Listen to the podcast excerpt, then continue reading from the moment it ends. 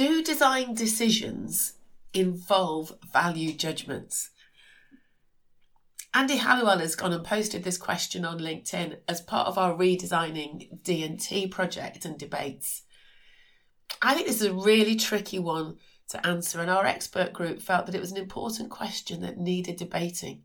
Do design decisions involve value judgments?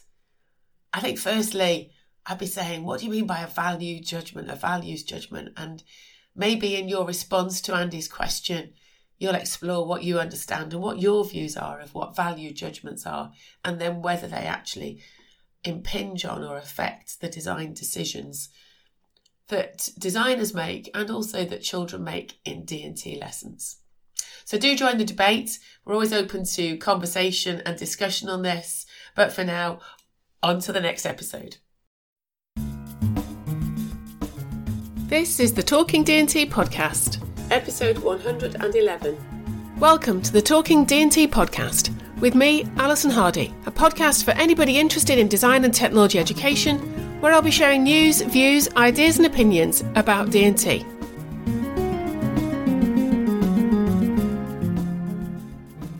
This week's episode is the final of the three parts about the Redesigning Design and Technology project, which I launched in episode one hundred nine.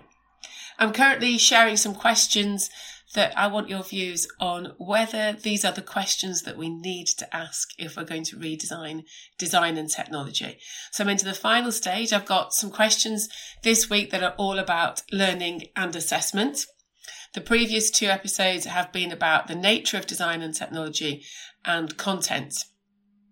So just to remind you, I'm not asking you to answer the questions just yet in terms of how you respond to the survey that I've got linked to these episodes. There will be an opportunity for you to do that at a later date. What I'm really interested in is whether you think these questions even need to be debated. Are they the key issues, and do you agree with them or not, in terms of that we need to sort of, as a community, talk them out and get some answers? But I'm going to come back to that at the end. So as I said, this is the third and final episode about this project, Redesigning Design and Technology. Or rather, just to rephrase, it's the third and final episode of this stage of the project. There's about another three or four stages to go through, which I'll be posting about as they come online. So the third and final section is all about learning and assessment. And there are, I can't remember how many questions in this one, there are eight questions. So the first one is, do you agree that we need to debate this question? Do children need to be skillful makers and modellers? And the emphasis there is on children. So this is not about whether these children need to be able to do this when they finish school or later on in life.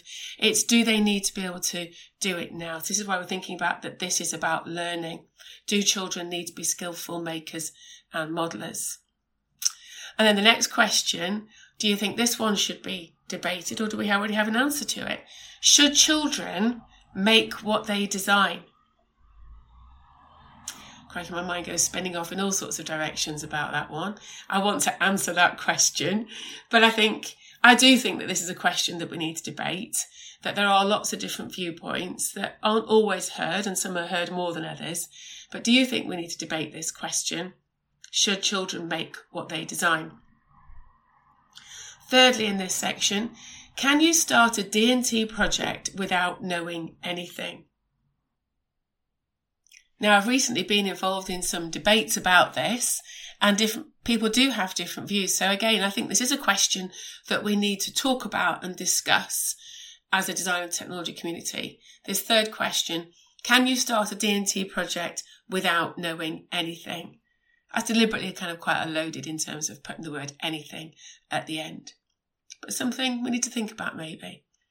Number four, should children be taught cognitive modelling skills? Now, what I mean by cognitive modelling skills, this is something from Eddie Norman, who talks about work by um, Bruce Archer, Ken Baines and Phil Roberts, who talk about cognitive modelling being the modelling in the mind's eye. And, and Eddie goes on to say that designers can imagine and manipulate designs in their minds without externalising them at all. And do we actually need to teach children how to do this, or is this something that we can just assume that they can do? And then the fifth question, do we teach skills in design and technology? And this actually has two parts. And what do we actually mean by skills in D and T? I think it's a word that's bandied around quite a lot, not just in design and technology, but in lots of different places and lots of different subjects, you know, and, and it came out in my research. So again, this is why I think it's an important question. Do you agree that's an important question, that it's something that we do need to discuss? Or is it a question that we don't need, that actually there's an answer and so we can kind of design a curriculum already because we know what the answer is to this question? I don't know. That's what I'm welcoming your thoughts in. The fifth question, I think actually we're on the sixth question, I'm losing count. Do you need a workshop in design and technology? And I'm, and, and then I've actually asked it, or any specialist space, because I think the word lo- workshop is loaded. And so specialist space covers more around design studios, as well as spaces where we can make things regardless of what material. So do we actually need that in design and technology? Now that's, that's, you know, that's again another loaded question. If we don't, then what does that mean for making? What does that mean for modelling? I don't know. So maybe we, but do we need to debate what we mean by this workshop or specialist space? And I do think it follows on from some of the other questions about should children make what they design? Do they need to be skillful makers and modellers? But the space where the subject is taught, there are lots of assumptions made maybe. We just kind of go along with things. I know some people have come up with different solutions to the spaces. I know Dave Parry at, at, at Kleeps has, has done quite a lot of work around this, but has this really been debated amongst the D and T teachers themselves? You know, those of you who are listening who practice this subject day in, day out. Then, second to last question, is the outcome more important than the process? And again, this links to a bit about this idea about a finished product, a prototype. But is that what we're driven by in pupils learning in design and technology, or is it the process? Or is, do we know what the answer to that question is already? We don't need to debate it. And then the final question is about assessment. Can we assess design? Now, I know some people listening to this have been involved in leading on assessment for design, and they will say yes. But others might say, are we assessing design, or are we assessing the outcome of design? And what do we mean by that? And in what ways can we do that? So those are the six questions. I'm just checking again. That is six questions. I think it's eight. I don't know. My mind's a bit addled today. I'm sorry about that. Those are the eight questions that I've put in this section for learning and assessment. I'm really interested in whether you think these are questions that we need to answer or not answer. And now you've heard all twenty-six questions over the three episodes. Are there any questions that are missing? So if you go to the survey, and there's a link in the show notes, if you go to the survey, there's some questions there that I really like your responses to. Which ones of these questions, these twenty-six questions, did you particularly agree with and why? Were there any issues or questions that you didn't agree with? Why? And do you think that we missed any issues or questions?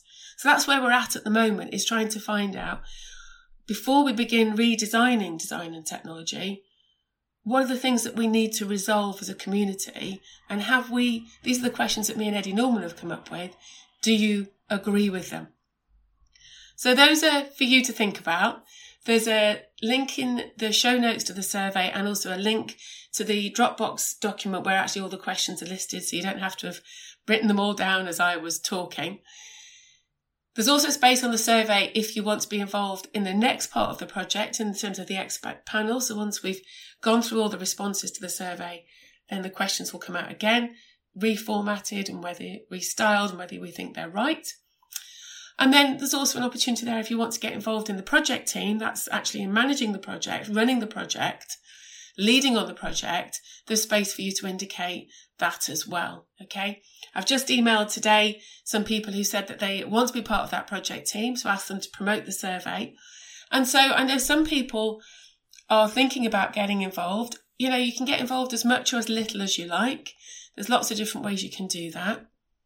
One of the ways you might want to do this, and I've been speaking to some people in the last week or so, some people want to take these questions and debate them in their departments to think about redesigning their own curriculum. I've kind of said, yes, you can do that, and that's absolutely fine. I'm not precious about any of these questions. But you might find it more useful to see the next version of the questions, which will come out after people like yourselves who's listening have responded to the survey, and we've kind of added other people's views in, because at the moment the questions are only mine and Eddie's. So that might be something else you want to do. I know some people are printing off the questions and sharing them at department meetings and talking about the questions and responding to the survey in department meetings and so on. And that's absolutely great. A couple of departments have asked me to go along and lead a session to get people talking about that. If you want me to do that, you're more than welcome to ask me to do that. I've only got limited time, but I, but I can do that, and I can work with departments if you want to think about these questions and think about what they mean for you and how you might respond to them. But I hope, if nothing else, you found these twenty, twenty-six questions kind of got your brains thinking about what, what your view is. But like I said, what I'm really interested in, if you want to be have be involved in the project or have an impact on the project, the best thing you can do is respond to the survey. Because the more responses we get, the the better we are, more, more confident we are in having, in knowing that we've got, you know, lots and lots of different views. So please do that. Please do take the time to respond. At the moment, the survey is only open until the end of November. I might extend that date because there's no, there's nothing precious about that time. We can extend it till the end of December or early January if need be. But please do come back to me if you've got any questions, thoughts, opinions or views. I can add that into the survey. But the best way to do that, as I said, is to follow the link in the show notes to the survey. Put your response on there. I also can feel more guaranteed that that's all been done ethically, and I've got your permission to include your responses in our the next level of our analysis and the next part of the project. It's really exciting. I don't know where it's going to go. I don't know whether the D F E or government or whoever might take on board whatever we come up with as a project team, but it is exciting to even go through these questions and be debating them to see what we all think. As usual, thanks for listening. You can find me in all the usual places on different social media platforms. Take care.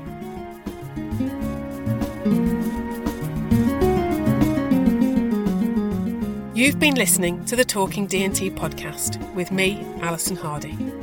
You can connect with me on Twitter at Hardy underscore Alison. Show notes and transcripts for each podcast episode can be found on my website, alison hardy dot work. Thanks for listening.